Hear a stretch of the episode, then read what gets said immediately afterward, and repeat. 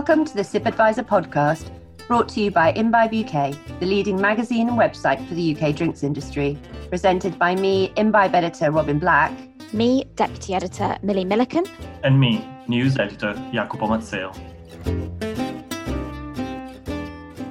Hello, everyone, and welcome to the second special episode of our new Sip Advisor by Imbibe podcast series. I'm Imbibe Deputy Editor Millie Milliken, and in this episode, I'll be talking to members of the on trade about New Make Spirit. Now, New Make Spirit, or unaged spirit, or white dog, as it is more commonly known in the States, is the clear spirit that is taken off the still after distillation and before aging to eventually become the final product, most commonly whiskey. It's something that distilleries often use to give visitors an idea behind the distillation process, but it is often considered to be an unfinished product, Perhaps then that's why we don't see it too often behind the bar. Other reasons could be that it is often exceptionally high ABV, nearing the 70% mark. Education around it outside distilleries is rare and it isn't easy to get hold of. But a pre COVID trip to the then newly opened Shibin Bar at the Great Scotland Yard Hotel saw me drinking a Blue Dog featuring Milk and Honey Distillery's Israeli new make, and it really reignited my love of this often ignored, wonderfully nuanced, and surprising category. So, over the next half hour or so, I'm going to be talking to Hannah Lanfear of the Mixing Class about new make and education, running through some of my favourite new makes, talking to one of the founders of Kyrö Distillery in Finland about how and why they bottled theirs, and finally, Simo Simpson of Milroy's and bartender Chris Tanner about using it behind the bar. So, without further ado, let's start with Hannah Lanfear, director and founder of the Mixing Class and Imbibe Educator of the Year 2019 we caught up on education around New Make Spirit in the UK. I hope you enjoy. So, Hannah, if you wouldn't mind, it would be great if you could just explain in as basic terms as possible what New Make Spirit is for anyone listening who isn't sure. Yeah, absolutely. It's quite a fascinating one, actually, and really enthralls me because New Make Spirit is suddenly emerging as almost its own little category. But up until I think extremely recently, we've thought of it as basically whiskey that's not been matured yet. So this is distillate, typically fresh off the stills, and then you would then um, reduce it with water to put in cask for three years minimum. So it became whiskey. But we've seen you know several new distilleries pop up in Scotland, independents and so on and their concerns obviously are to try and get some income coming in while they've got whiskey sat there maturing for the first 10 years or so. And there's been a fashion towards younger matured whiskey. You know even i can recall tasting things of three years old several years ago. Distilleries have been making things like gin they've been making things like vodka and now just as like a little sneak peek of what's happening behind the distillery doors we've seen more and more and more and more new makes being bottled and sold. So yeah, it's kind of emerged as its own as its own category in a way. And I suppose that idea of trying to keep the roof on the distillery is nothing new. You know, even um, Taketsuru, you know, the famed Japanese uh, well, kind of like the, the, forefather, I suppose, of Japanese whiskey in some senses. He was selling apple juice to get his distillery off the ground. And yeah, in the same vein, these are distilleries trying to get streams of revenue so they can keep ticking on. And is there much education surrounding it out there at the moment? Well, I have to be honest, even as a spirits educator, it's not something that I'm particularly teaching about very much at the moment, but definitely a little nod to this kind of emerging market for it. I'm kind of curious myself to see is this something that the general public are going to latch onto? Because there's such an interest and buzz in, in Scottish whisky all of the time that you know eh, you could, you could sell most things i think. So in terms of collectors getting interested in what distilleries are doing absolutely this will fly out the door. But is that then going to translate into something that people start to drink? And it's so hard sometimes to predict these trends. I mean who could ever have foreseen the sort of um, the the boom of blended Scotch whiskey and green tea. You know, no one saw that coming, and that was a massive explosion um, over in East Asia. And yeah, you know, it could happen. You never know. Is it something that you think bartenders want to get their hands on? I know it can be quite difficult to actually you know have in your bar why do you think it's so difficult for bartenders to get their hands on it when it comes to wholesalers? Well i'd be interested to know of cocktail bars are stocking this because i think um, in some senses while cocktail bars sort of lead the trend i don't think it's necessarily the case that bars are keen to stock things that they don't think they can move through. And in fact most cocktail bars will kind of have an, an, an economy on their purchasing where they don't have money in dead stock you know? So yeah that's that's something that enthralls me. But then as a as a spirit category it's fascinating because there's absolutely nowhere to hide in terms of quality with this spirit. So just to go back to that idea about new make and it being almost like a sneak peek into what distilleries are doing these young upstart distillers are really sort of challenging existing expectations for new make because I think to date we've kind of got this idea that grain is really just a tool to create alcohol. And yes, the malting's important, but perhaps the, the grain isn't the most important thing. And then the Scotch whisky industry, by and large, is using one homogenous yeast varietal across the board. But then you've started to see distilleries like Waterford down in uh, South South Ireland who are kind of bucking that trend and pushing at it and saying, no, we're going to really care about the provenance of the grain. And what we do is fermentation is going to be a di- bit different. We're going to have really long fermentations and start allowing like malolactic secondary fermentations to take place. And it's so interesting because I've seen lots of these really big distilleries follow suit and start to re- release new makes. And I wonder if these younger upstarts will be pushing change in the way that people look at certain parts of production, which have always been perhaps homogenous, you know? Anyway, yeah. to come back to your point, because I've waffled off there as I do, to come back to your point about cocktails, um, I think that what's interesting to me, having been a bar manager, you know, I've written many menus in my time. The, the price point of the of the spirit is crucial to whether or not you can put that thing in a cocktail. New make spirits probably not going to be a brand cool thing. You know, I can't yeah. see that we're there yet with with guests requesting it. So you have to put it in a drink to make it move. But then if you can't get the price point down to a particular number, it won't fly in a cocktail because you can't apply the margin. And that's an important factor. So many of these things are essentially unaged single malt whiskies um, they are expensive to make. You know, malting is a time consuming process, it costs money. Uh, I've had a little flick through today on what's available online, and it's all coming out sort of £35 for a bottle and upwards. So, yeah, is this something that we'll see in cocktails? I don't know. Let's see. Maybe not as a base spirit given the price point, but I'm happy to be corrected if there are bars um, getting through it. Yeah, interesting.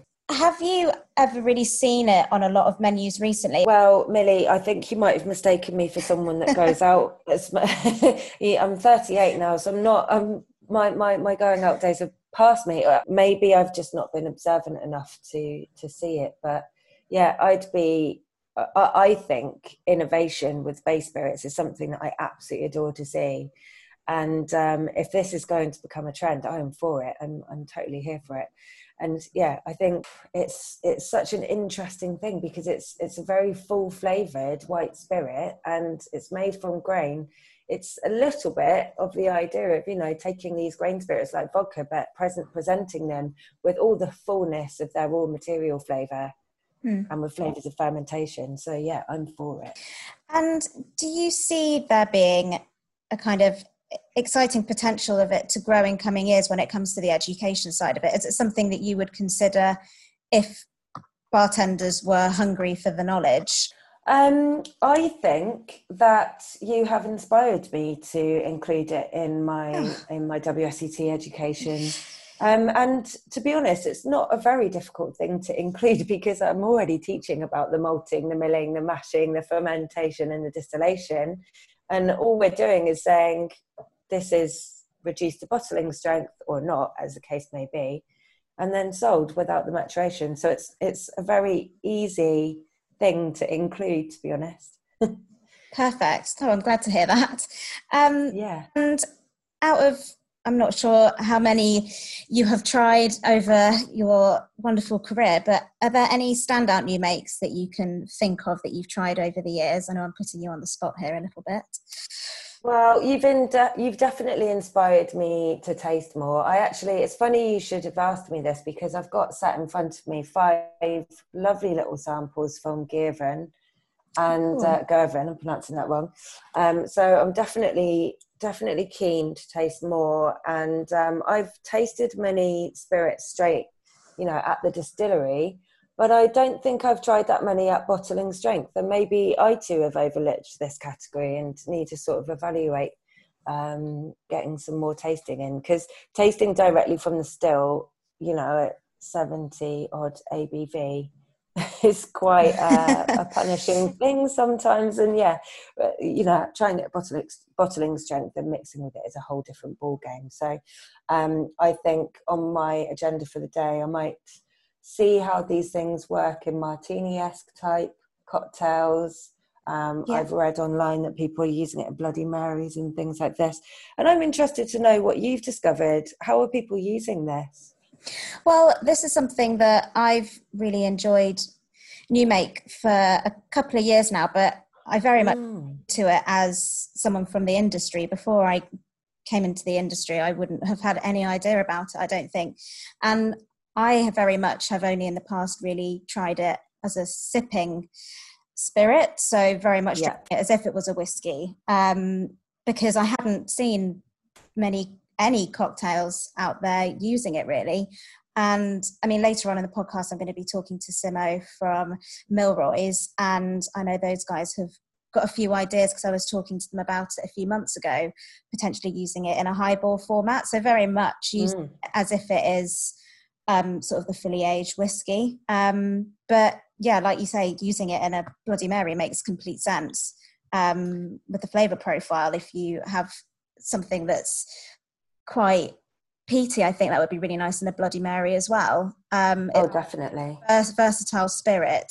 And I'd be really interested to hear how you get on using it in a sort of martini format as well. It's my hope that the UK does start to see spirits at the base of cocktails as somewhere where innovation and you know a real sort of passion for spirits can start to shine through and i don't mean to sound um, curmudgeonly or you know uh, critical about it but because of the way that our spirits industry is set up and we we have wonderful support from multinational companies that really keep the lights on in bars and absolutely right now especially over the virus have enabled um, have enabled bars to to not have to close. You know, but at the same time, because of the um, the trend towards um, cocktail menus having a, a pay to play element, you don't always get that same innovation. And because that's illegal in the US, you do get a real array of spirits at the heart of cocktails where people see that very much as part of the curation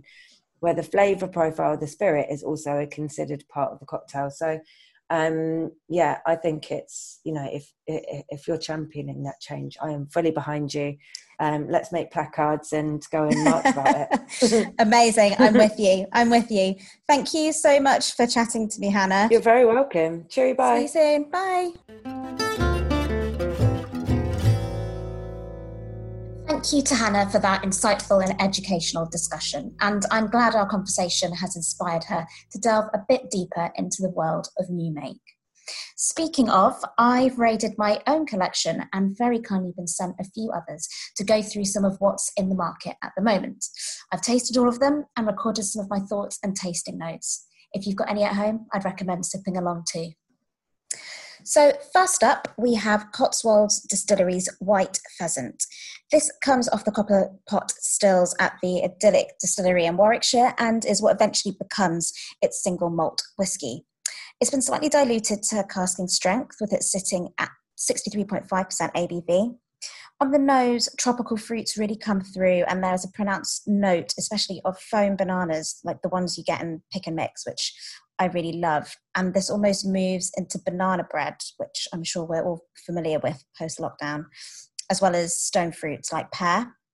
On the palate, that banana bread is complemented by toasted oats and barley, and I find this to be a really surprising liquid, especially in terms of the new make category. This would work really well as a base spirit, although the guys at the distillery do recommend it as a sipping new make as well. Next up, we are travelling to Tel Aviv to the Milk and Honey Distillery, which I mentioned earlier on in the podcast. It's Israel's first whiskey distillery, so this new make is really quite special as part of that story. It's double distilled from malted barley in pot stills, and on the nose there's this real hit of red fruits and rose with marshmallow. And the guys at Milk and Honey also also describe the aroma of the air after it's rained, and that does actually really come through in a sort of fresh sweetness. On the palate, though, there is a bitterness that comes through with some dark chocolate and malt and a bit more length than I was expecting. And the lower ABV of 40% makes it less harsh as a sipping new make. Again, another interesting spirit to use as a base for cocktails. Now we're moving to the States for Buffalo Trace's White Dog Mash number one. This is a great example of what bourbon new make tastes like from Kentucky. It's made using corn, rye, and malted barley, and you really get those pronounced notes of corn, more like sweet corn on the nose, with some vanilla and that malty sweetness from the barley. On the palate, it is surprisingly smooth considering it's 62.5% ABV. And as it lengthens, that rye is the lingering flavour, which is really pleasant and just rounds that initial bite you get. Just before the COVID 19 crisis took hold, um, I picked up a bottle of the Dornoch Distillery in Scotland's New Make Spirit.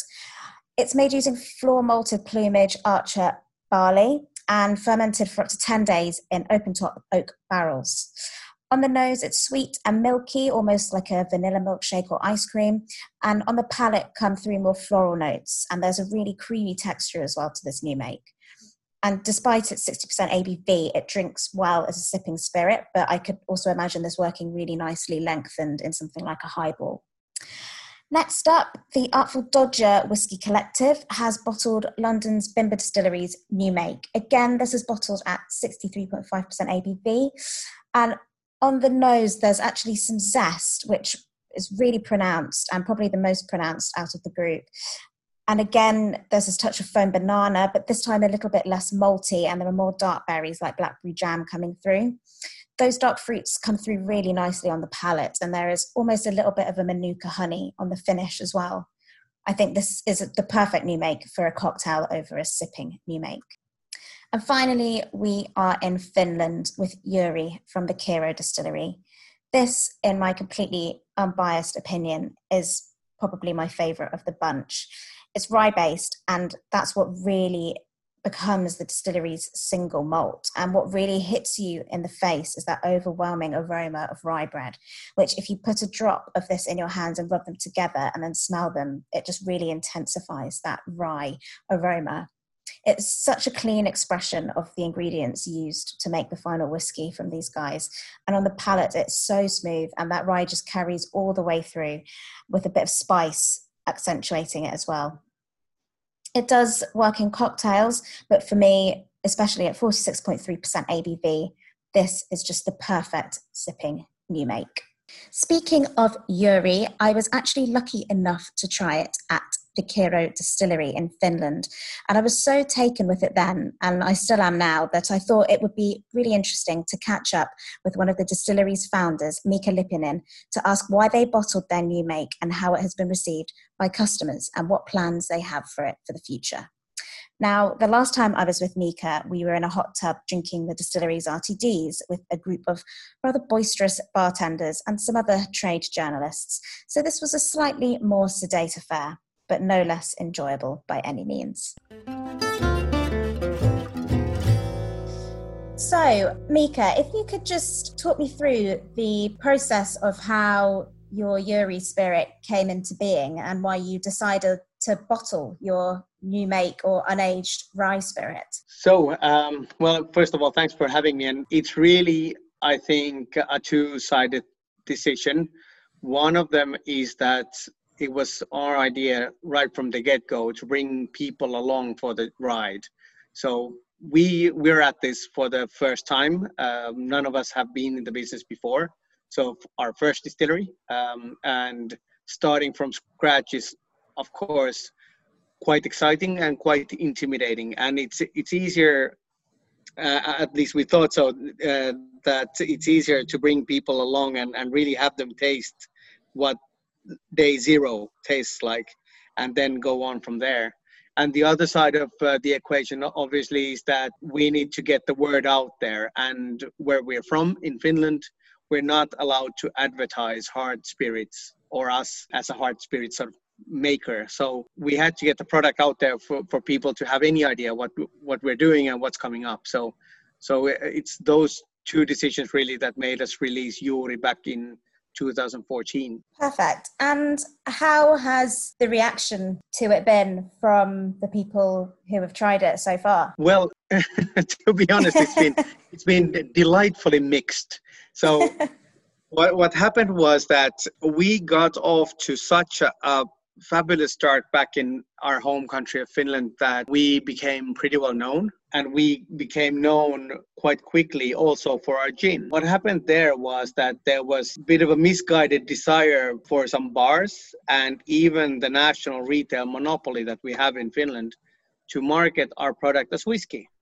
And of course, oh. if if you're expecting a, a full-blooded, because we do a rye single malt, but if you're yeah. expecting rye single, uh, like a single malt spirit, you might first of all wonder about the color, sort of what's going on, and then you might wonder about you know what's the taste about, because it, it's it's really uh, uh, well we'll get to it later, but it's a big taste. Some people even accidentally bought the bottle instead of our gin. And that, of course, created a massive gap in expectations. and we've had to, unfortunately, answer quite a few Juuri and tonic questions about, you know, what's going on here. The people who have known what to, what they're going into, that they're trying a new spirit, have been generally extremely delighted about it and uh, there's a sort of a hardcore audience that's formed around the big bold taste that it has and uh, we've gotten a lot of thanks also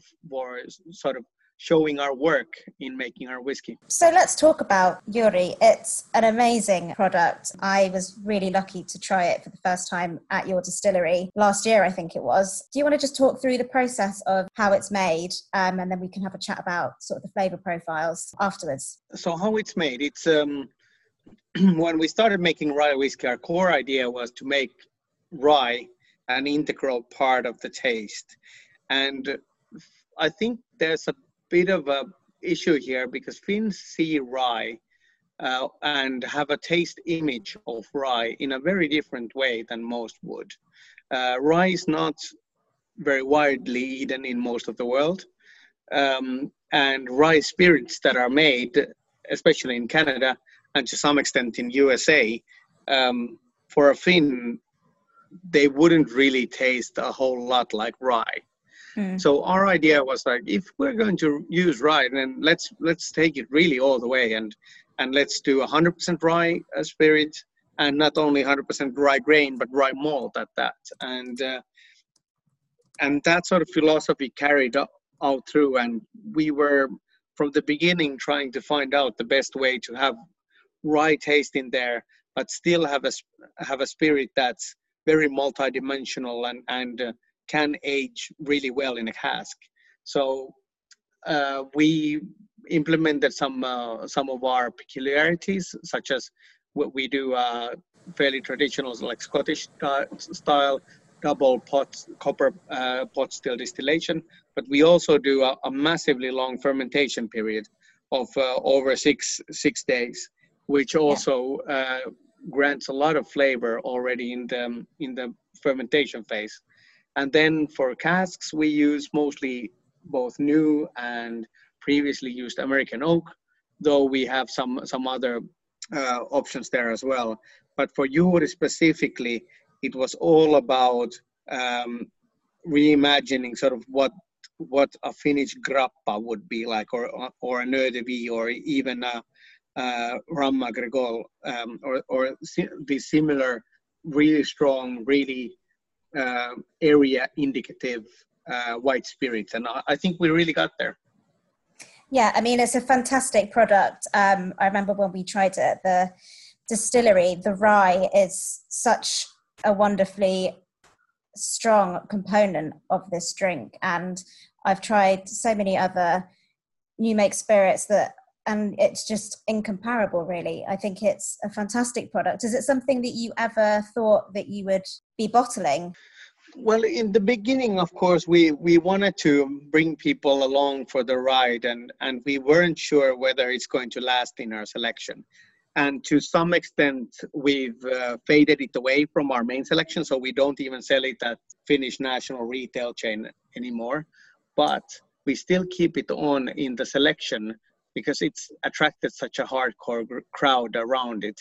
There's people in, in Germany, in Netherlands, in in uh, UK, in uh, in Japan especially, who really always want to have that along for the ride in, in their bar shelves or or uh, uh in their repertoire. I, I know for a fact that uh, uh, Little Red Door, when they do guest shifts or have done guest guest shifts, they've had our smoky version of Juuri on on on the trips with them in their guest menu. So yeah, so it's it's got this fanatic niche that won't allow us to kill the product whereas uh, so, some in our team maybe would have liked to do that but it's still there Um, that's fantastic to know that those guys are using it. I think on the UK side, in terms of the commercial aspect of anything like mm. make or an unaged spirit, it's not something that you see a lot on back bars in the UK. Is it some? Is that something that you would be potentially liking to do to expand it? Have it more as a trade product, because we don't see a lot of new make at the moment over here in the UK. Mm. Yeah, I'm I'm not quite sure about expanding the product at all it's definitely it's such a niche taste and even spirits categories that are slightly similar uh, like grappa um, or eau are, are finding it hard to really spread it far out of their country and if you think of like baijiu being the world's biggest spirit category mm. it's really hard for them to sell outside china so i think we might be sort of slightly misguided if we try to push a, push the product a lot. But then again, it offers this fantastic vehicle for us to talk about our whiskey process and, and really bring to fore what's special about Finnish rye and making products about Finnish rye and, and the start of the whiskey journey. So let's say as interest and an educational tool, plus I think a mixing challenge, it's always interesting to have around. We'll be happy to always present it in our tastings and some people will find it from there and some will take it really into their heart and carry it forward just talking then you know bringing it into the mix when i came out to visit you guys i was on a trip with journalists but bartenders as well and i think they were quite mm. sort of enamored with the spirit itself do you have a lot of bartenders coming to the distillery and discovering it and wanting to use it to mix or is it very much a kind of do you see it as a sipping product standalone product? Yes. We still have a lot of people visiting. It, it lends itself very well to the kinds of drinks where would you would use a strong white spirit as the base alcohol. I see it more as a sipping spirit because i, I see it more as a sort of this experiential and learning concept rather than um, like an everyday drink type of thing. But I have tasted some fantastic cocktails that have been made out of it, starting from your, even from a very basic like Moscow mule take mm. uh, to a beetroot old fashioned, all the way to a milk based drink. So it's got it's definitely got its applications but it, it requires quite a lot of imagination and a, quite a lot of balancing since it's such a strong spirit. Exactly. And in terms of what's going on at the distillery at the moment when i came you were in the midst of building a whole new part of the distillery. What's what are you up to at the moment? What's going on? Well there's a there's always something going on. We we got the new whiskey still line finished uh, i think the formal ending of the commission commissioning was in January. Now we're distilling quite a lot of whiskey, actually, like really becoming probably, if not the biggest, but at least one of the biggest of Europe's rye distillers. We're now in the process of releasing our first sort of mainstay whiskey. So we started in 2014, and we're now in a point where we feel that we can release something that's in the marketplace quite permanently looking more or less the same, tasting more or less the same. from now on out and that's coming in August. So of course it's very very exciting and again slightly scary times, but uh, really looking forward to it and, and developing the whiskey side quite fast. Well, if anyone can do it, you guys can. I'm sure of that. Thank you. well, thank you so much, Miika, for having a chat with me about your new mate, Rye Spirit. I have just bought myself another bottle because I've run out of the existing one. so if, if anyone keeps it in business, it's going to be me. Don't worry about it. well, thank thanks very much. much. And hopefully, I will see you back over in London at some time soon. That'd be fantastic. Who knows? We'll see what happens. Yeah, I will come the first chance I get, believe me. I'll bring um, you some Juuri. Yay! Thank you. I was hoping you'd say that. Thank you so much. Thanks, Miika. All right. Thanks, Millie. Bye. Thank you very much to Miika there from Kyrö Distillery. If you are intrigued and fancy having a bottle of your own Juuri, the guys at Master of Malt are currently stocking it on their website, so head over and check it out. Now, before we went into lockdown, one of the last venues I visited was Milroy's in Spitalfields, where I sat down for a cocktail and a chat with the owner, Simo Simpson, and Chris Tanner, who runs the downstairs proofing room bar. We were speaking about New Make and the guys' interest in including it more in their bar menus, but of course, COVID put an abrupt end to those plans. However, I thought I'd catch up with them for this podcast to speak more broadly about New Make as a spirits category from a venue's point of view and to find out how they enjoy drinking it. So, when we last spoke, we were all in the proofing room below Milroy's in Spitalfields, and we were discussing the potential of you guys including New Make on your menus. Is that something that's, right. that's on the cards, Chris? Maybe you want to start on this one. I mean, it definitely is still on the cards. Obviously, with everything that's going on at the moment, any sort of new menu development has had to sort of take a back seat to just getting through COVID nineteen and, yeah, getting, and getting open. but definitely something that's still on the cards is something that I think after we talked about it as well, something that's still like really exciting for us to, to try and get our teeth into. Cool. And Simo, what about you? Oh yeah, really excited. For me, it's kind of bringing. You know, we have this. You know, because you know we're we're, we're Milroy's sort of very very old whiskey specialist. We have the luxury of, if you say, just to sort of try lots of new makes from around Scotland and different distilleries. So so we get to try it and sort of taste it and we see these huge differences in it. So it, it's going to be really exciting for us to actually bring that to the public eye a little bit and show them the differentiation between them. Not all whiskey new make is the same. It's, it's actually quite different, and you know it's very versatile as well in cocktails. And, and to be honest, I, I like drinking it straight, but you know, I suppose if I give seventy-seven percent proof, yeah, not sure, exactly. not sure if it's quite legal, but yeah. Speaking of versatility, then in cocktails, how would you guys want to see it being shown or used in cocktails, either with you guys or if you were to go out and would you be surprised to see it in a certain way in another bar? Chris, I don't know if you've um, probably got some thoughts on that. I think there's definitely a huge there's a huge breadth in New Make. Personally, for me, like I think it lends itself to like a kind of a lighter, more elegant style of drink, like at florality, a little bit more dilution. The highball styles, I think, is where it really shines. But I think again, I guess you know, it's not something that is is often seen. So the scope is is huge because there's no there's not there's, there's a there's nothing nothing's really been done before. Do you know what I mean? There's a it's nothing. Yeah. It's not. It's not a concept that's been out yeah, it's, it's almost as um, you know, it, it's it's as versatile as whiskey itself. You know, Scotch itself is so different from you know across every sort of region and all sorts. Now, obviously, there is some there is cask types and bits and pieces play massive play massively into this, but you know, the starter liquid is um, you know. I would love to see it in other bars. If, if I saw a new make yeah. highball or martini, I it would catch my eye. I'd probably go straight to it. I'd beeline to that cocktail. I'd be like, this sounds interesting. So why don't you think more bars feature new make on their menus? I think it's a lot to do with access, really. I mean, it's if you imagine these distilleries, you know, that you know people like Ardbeg and stuff like that, they're pumping out sort of four million liters, two million liters a year. You know, it's a lot of stuff. It goes into whiskey. Now, of course, there's a lot of hand sanitizer. A lot of hand, oh, a lot of hand sanitizer. um, so, of course, they're putting it into casks, and of course, casks age over time. They become more valuable to the distillery the older it gets. You know, if you look at it on that basis, distilleries having an unaged liquid on site is an incredibly expensive thing for them to store and bottle up and produce. You know, and so that's. You know, given that as well, on the other side of the market, on the customer-facing market, it's not a well enough known product. So it's kind of like expensive them to store, not not to produce, but to store. Um, but in comparison to whiskey, but also there's no route to market. What do you reckon?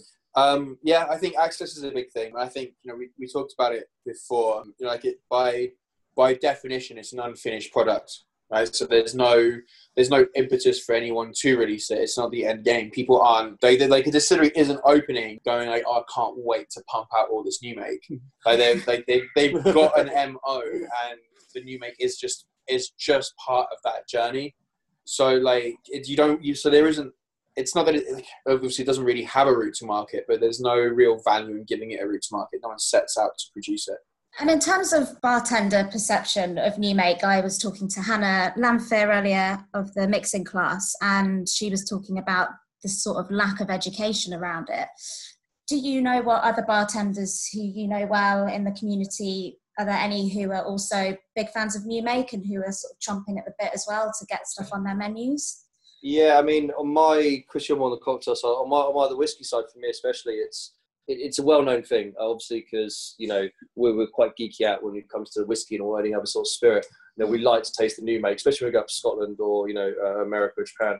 We like to go and taste the new makes. For us, the crux of the actual liquid itself. In the whiskey world, it's a well-known thing. Although Chris cocktail world, I yeah, they, they Buffalo Trace have done like huge amounts of work, sort of pushing through like their new make you know, it's a nice and, and, you, and obviously it pops up at like trainings and stuff, and it's a nice way for yeah. to show like they they their kind of their grain recipes, um, their mash bills. But in terms of education, I think the education is there, but again, it's not it's not other products that people are setting out to make. So not only is there no impetus to release it, there's also no no real necessity for the education. So outside of the outside of the context of how it how it becomes something else, the education doesn't exist. But bartenders, yeah. I think, are, are, excited by it and enjoy it. And so I think it, an education really needs to kind of be more consumer facing to like drive demand. Yeah, what do you think the perception would be for consumers now if you were to unleash a sort of load of new new makes based cocktails on them? especially now. I think you're gonna. You, I think you're gonna see a split here, like between sort of, between Sim, Simo, Simo and I. I think, because I think what would ultimately happen is you'd get a lot of like whiskey geeks mm. that would just be like, "Well, what's the point in that, right?" Like, right. But then, so, but then you get on the other side people who kind of into cocktails, kind of being excited by it. I think there would be a very, there would be a clear line there. A lot of people going like, "Why have they done that? They just wasted a bunch of new make." Yeah, I mean, it is obviously I come from the like it's because it's an unfinished product in the world of the whiskey. I don't know. I mean, the consumer. I think initially, consumer would definitely treat it like a vodka. You know, yeah. it's kind of that clear spirit. Uh, you know, they, they feel like it has no soul. I mean, but you know, I, am not the biggest fan of vodka in the world. I, I think, I think also, you, like, I think you have to steer. Like, I think the industry as a whole maybe put too much emphasis on that kind of moonshine vibe, yeah. like a while yeah. back. And I think that was definitely wrong foot forward. It's a good product in and of itself. It doesn't need it doesn't need that. And I think you'd have to yeah they try to, to, drive the consumer perception away from that. Yeah, this whole illicit distilling in the hills. Well, yeah, that, yeah, it's not about that. Like, you know, moonshine used to kill you back in the day. Like, yeah, that, you, know what, you know what I mean? That, yeah. that moonshine spirits stuff. People say, "Oh, isn't that moonshine?" It's like, well, no. Yeah, it's, it's like a similar thing that people have with like absinthe. You know, you know the, the connotations around this country and absinthe. You know, if you go to France, it's yeah. uh, absinthe's a beautiful drink. Over here, it's you drink it to see the green fairy. Well, we, no, no, no, no, no, no, what's, what's that? Like, like we, we have a colleague who like, talks about the bottle. People are like, when people are like, oh, it's a speakeasy.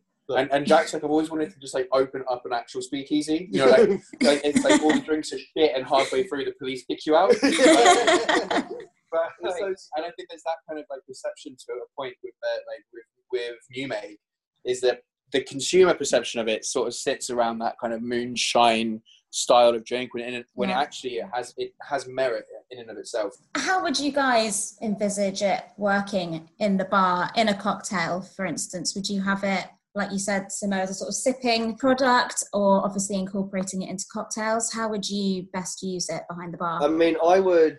I mean, in the whiskey bar, I'd, I'd always like to do like a side by side. I'd love to do like a side by side sort of new. We've done them in the past. We've got hands on it.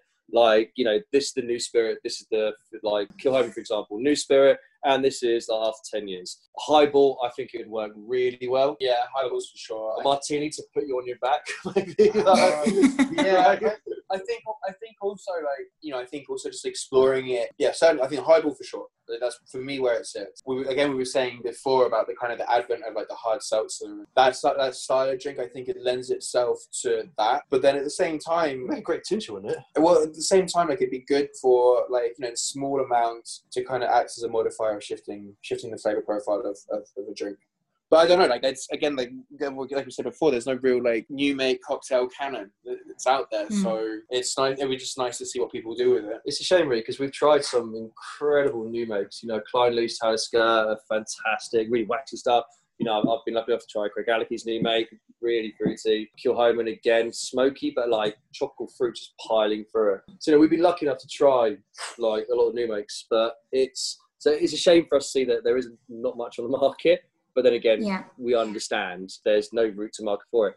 I mean, how do you set up a category like that? It's so diverse and so di- distillery like specific. Well, there is that there is that kind of movement now towards that. Kind I think like sort of somewhat on in the wake of like the gin craze that you're seeing distilleries shift their new make as like botanical spirit, not as a gin, but like as like using it, allowing the new make to shine, but with like with with botanicals included. And I think Yeah. that's a really nice way to kind of explore what distilleries can produce. Like not not not me into it. Their stuff is really great, and their young whiskey is delicious. It's Yeah. again a good opportunity to see what a new make can become. And yeah, I think I think yeah, it's out there. It's just just need more access. Yeah, I mean, it's just access to like the bars. You know, it, you you've got to be a very specialist bar to get access to this stuff, and Mm. so it's. I like to see it more on. I, I bang on about the whiskey side of things, but it's because they produce the most amount of like new Yeah. make that's in my mind, you know, has so much character to it, it, it and that's what I like to come from because I've tasted, I've tried it. It's so versatile and so different each one.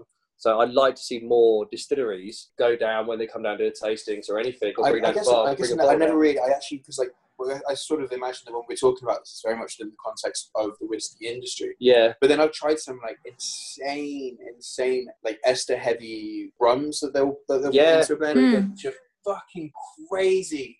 And I, to be fair, I feel like there are probably too many esters to be like legally released. But like, but like you know, like, I think, like the scope for it is huge, and it'd be amazing to see stuff like that come out as well. Well, thank you so much, guys. I kind of think we need to all meet up at some point and have some new make martinis the next time we can all get. Oh, Definitely, and some rivals. I reckon we just go Definitely. through like the the cocktail category and just see, just Yeah. you know, See for, what for shits yeah. and giggles and see which one works the Research, best. research, isn't it?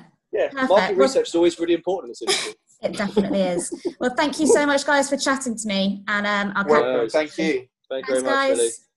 guys. Thank you very much to Simo and Chris for chatting to me about New Make Behind the Bar, as well as all of my other interviewees for this special episode of Sip Advisor by Imbibe. I hope you enjoyed it as much as I did and go away with either a newfound or reignited interest in the nuanced world of New Make. I hope to see it popping up on menus in the coming months. Thanks for listening.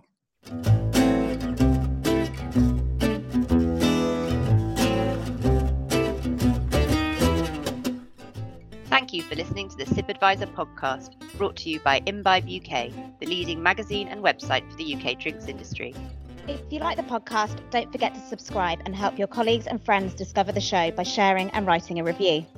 You'll find more relevant content on our website at imbibe.com, where you can also sign up for a free copy of our quarterly print magazine and weekly newsletter. And please follow us on social media at Imbibe UK. And if you wish to get in touch, send us some feedback, comments, or ideas, you can reach us on podcast at imbibe.com.